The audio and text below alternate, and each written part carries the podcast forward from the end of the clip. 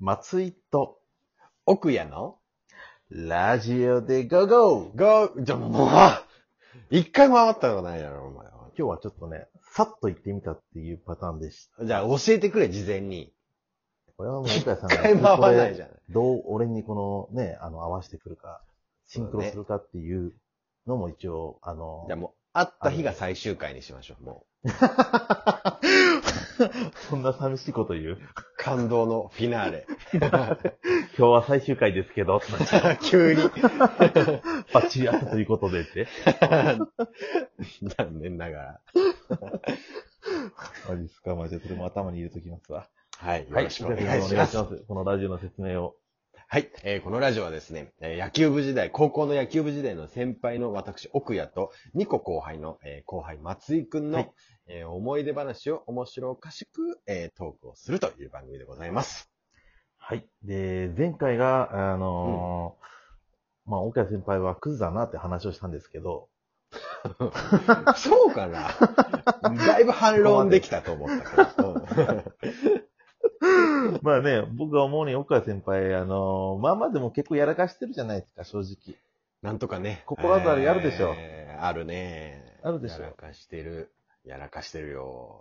今日ちょっとそんなね、話を引き出そうかなと思ったんですけど、どこだろう、その、やらかしてるって言っても漠然としすぎて、ここのどの場面とか言ってくれると。大体その、僕の、あの、考えでいくと、人間っていうのはやっぱりね、その、極限とか、その窮地になった時に、うん。その本性みたいなの出るんですよ。例えばね、あの、めちゃくちゃ疲れた時とか、はいはいはいはいはい。例えばその、カップルとかで言ったら、デートの時はとても優しかったカップルだったけど、うん。キャンプとかに行って、一日を過ごして、めっちゃちょっとしんどい時があった時とか、うん。めちゃ雨が降った時とかね、そういう困難に陥った時に、うん。なんか、いや、俺こ、こんな彼女だと思ってなかった、みたいなね、うん本性が出ちゃうわけですよ。。だからね、奥谷さんで言ったら、例えば、ばなんかないですか、またその旅行の話になっちゃうけど、旅行とか、海外旅行とか行くと、そうだよね。試練の連続だもんね。そうそう、予期せぬトラブルは、まあ、必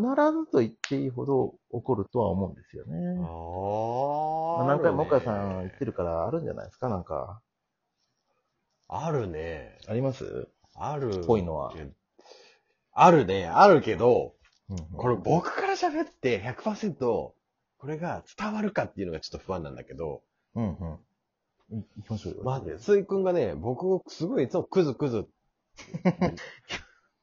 2個上の先輩に何ちゅうこと言ってんだお前、そういえば。クズクズってさっきからずっと。そんなね、あの、今はほ前ら。あれじゃないですか。クズ、うんクズ芸人っていう、もう褒め言葉みたいなね、ステータスみたいな言い方もあるわけじゃないですか。ね芸人ならばね。芸人ならば、サラリーマンだ、サラリークズ サラリーマンって言ったら、ね、ステータスになりません？マン。なんだろう。いや、でもね、うん、あの、うんクズは、そうだね、その、窮地に立たされた時の、自分が、ああ、本当松井くんがクズクズって言ってるけど、あやっぱクズだったんだなって思える出来事が、やっぱりタイに行った時に。あタイ？で。ううんこうやってバックパックを背負って、一人でフラッと行くのも好きだし、はい。まあそういう貧乏旅行を友達と二人で行くのもすごい楽しくて、わかります、で、まあ、以前、えー、ね、松井くんと二人で行って、えー、まあ、トラブルもあったけど楽しかったっていう思い出もあるんですけど、はい。実はね、あの、また別の、えー友達と二人で行ったこともあって、うん、うん、まあ、その子はね、本当に海外初めてで、うん。ただなかなかこう、ワイルドな人で。うん。うん。年上ですか？えー、三つ下かな？えー芸人時代、まあ芸人も昔やらせてもらってたんですけど、芸人時代の後輩なんですけど、ー。まあ、なかなかワイルドで、えーすごい面白いやつなんですけど、うんこう、集合場所に、こう、来た時に、コンビニで買い物をしてか来たんだなと思ったら、ビニール袋の中にパスポートが入っとったっていうね。ビニール袋にパスポート？あのカバンがなかったもんで、ほコンビニのレジ袋にパスポートと財布入れて、う。パクってくださいじゃないですか、そんなほとんど。ね いやワイルドだから、え。逆にわからんか。ビニール袋にパスポート入ってるとは、パスポートなかなかね書いてるね。強烈なやつだったんですけど、えーすごい。あれまあ、佐藤くんって言うんですけど、佐藤が急にいなくなったと思って、うん。こう二人で歩いとったら、はいえ？って思って、探したら、ちょっとした薄暗いとこでオカマと舌絡ませてキスしてた。怖いわ。どうかしとるやん、佐藤さん。どうかしてるよ、本当に。三つ下？三つ下のね、やっぱ岡谷先輩は先輩っていう感じなんですか？そのうん立場としては。もちろんうん先輩ですよ。うんああ、そうそうそれこそね、タイも何度も行った後のうん佐藤くんとの旅だったので、だいぶそうそうそう、あの、先輩風を吹かして行ったんだけど、ど。やっぱりすごい。い楽しいよね。そんな、無茶するようなやつだしかといって、あの、わからんところは任せてくれるので、まあ、すごくいいバランスでね、いろんなところに行って楽しんだんだけど、やっぱりタイっていうと、アユタヤってセットじゃんか。はいね世界遺産のね、アユタヤ遺跡っていう。うんそうそう。まあ本当バンコクから電車で1時間半かな？バスでもそれぐらいかな？1時間半ぐらいで行ける場所で、まあ明日は今日、えー行きましょうよと。分かった、行こう。電車乗って、わあ楽しいね。ちょっとこう、なん、みな、こう、南国特有の風ね。うん。エアコンをなしの、あはいえてそういう車両を選んで。ぬるいね。ぬるい。そう、それで窓全開で、うん。わあ最高だ。ね、と。そんだけで気持ちいいもんね。。だよね。うん醍醐味だよね、貧乏旅行の。うんそれも、変わった匂いがしてね、あと。そうだね、匂いもね、や五感がやっぱちょっと面五白い。感がビンビンに刺激されるよね。で、そう、バンコク、アユタヤから1時間半のアユタヤ着いて、まあ、アユタヤももう3回ぐらい行ってたので、うんうんうん佐藤君にもね、すごく案内ができるということで、アユタヤは自転車借りて回ると一番、えー程よい、えー距離だよと。結構広いんですよね、きっと。そうだね、自転車で2、3時間で回れる感じかな。そうそう、点々としてるけど、いいパッケージになってると。そしたらやっぱりワイルドだから、いやいや、奥谷先輩、奥谷兄さん、ここは、自転車やめましょうと。何何何、うん隣見てください、これ。バイクレンタルありますよ、つっマジかい、マジ？自転車だと、まあ大体3、4時間で300円ぐらい。日本円で300円ぐらい。うんバイクは1000円ぐらい。ああ、まあもちん。ろんね、もう社会人だったし出せない金額ではないけど、じゃあバイクで2人乗りで行くかと。ちょっと1000円高いし、自転車に比べたらね。はいはいはい。あ、いいですね。じゃあ2人乗りで行きましょうと。で、2人でこう、パスポート見せて、えー、ヘルメットかぶって、2人乗りでバイク行ったの。で、もう僕3回ぐらい行ってたので、なんとなく、こう、道が分かったの。うんうんあ、ここ右曲がるとあの有名な遺跡だよ。あ、これまっすぐ行って左だと。運転は岡谷さんですか？ああ、これね、運転はね、佐藤くんがしてああ、た。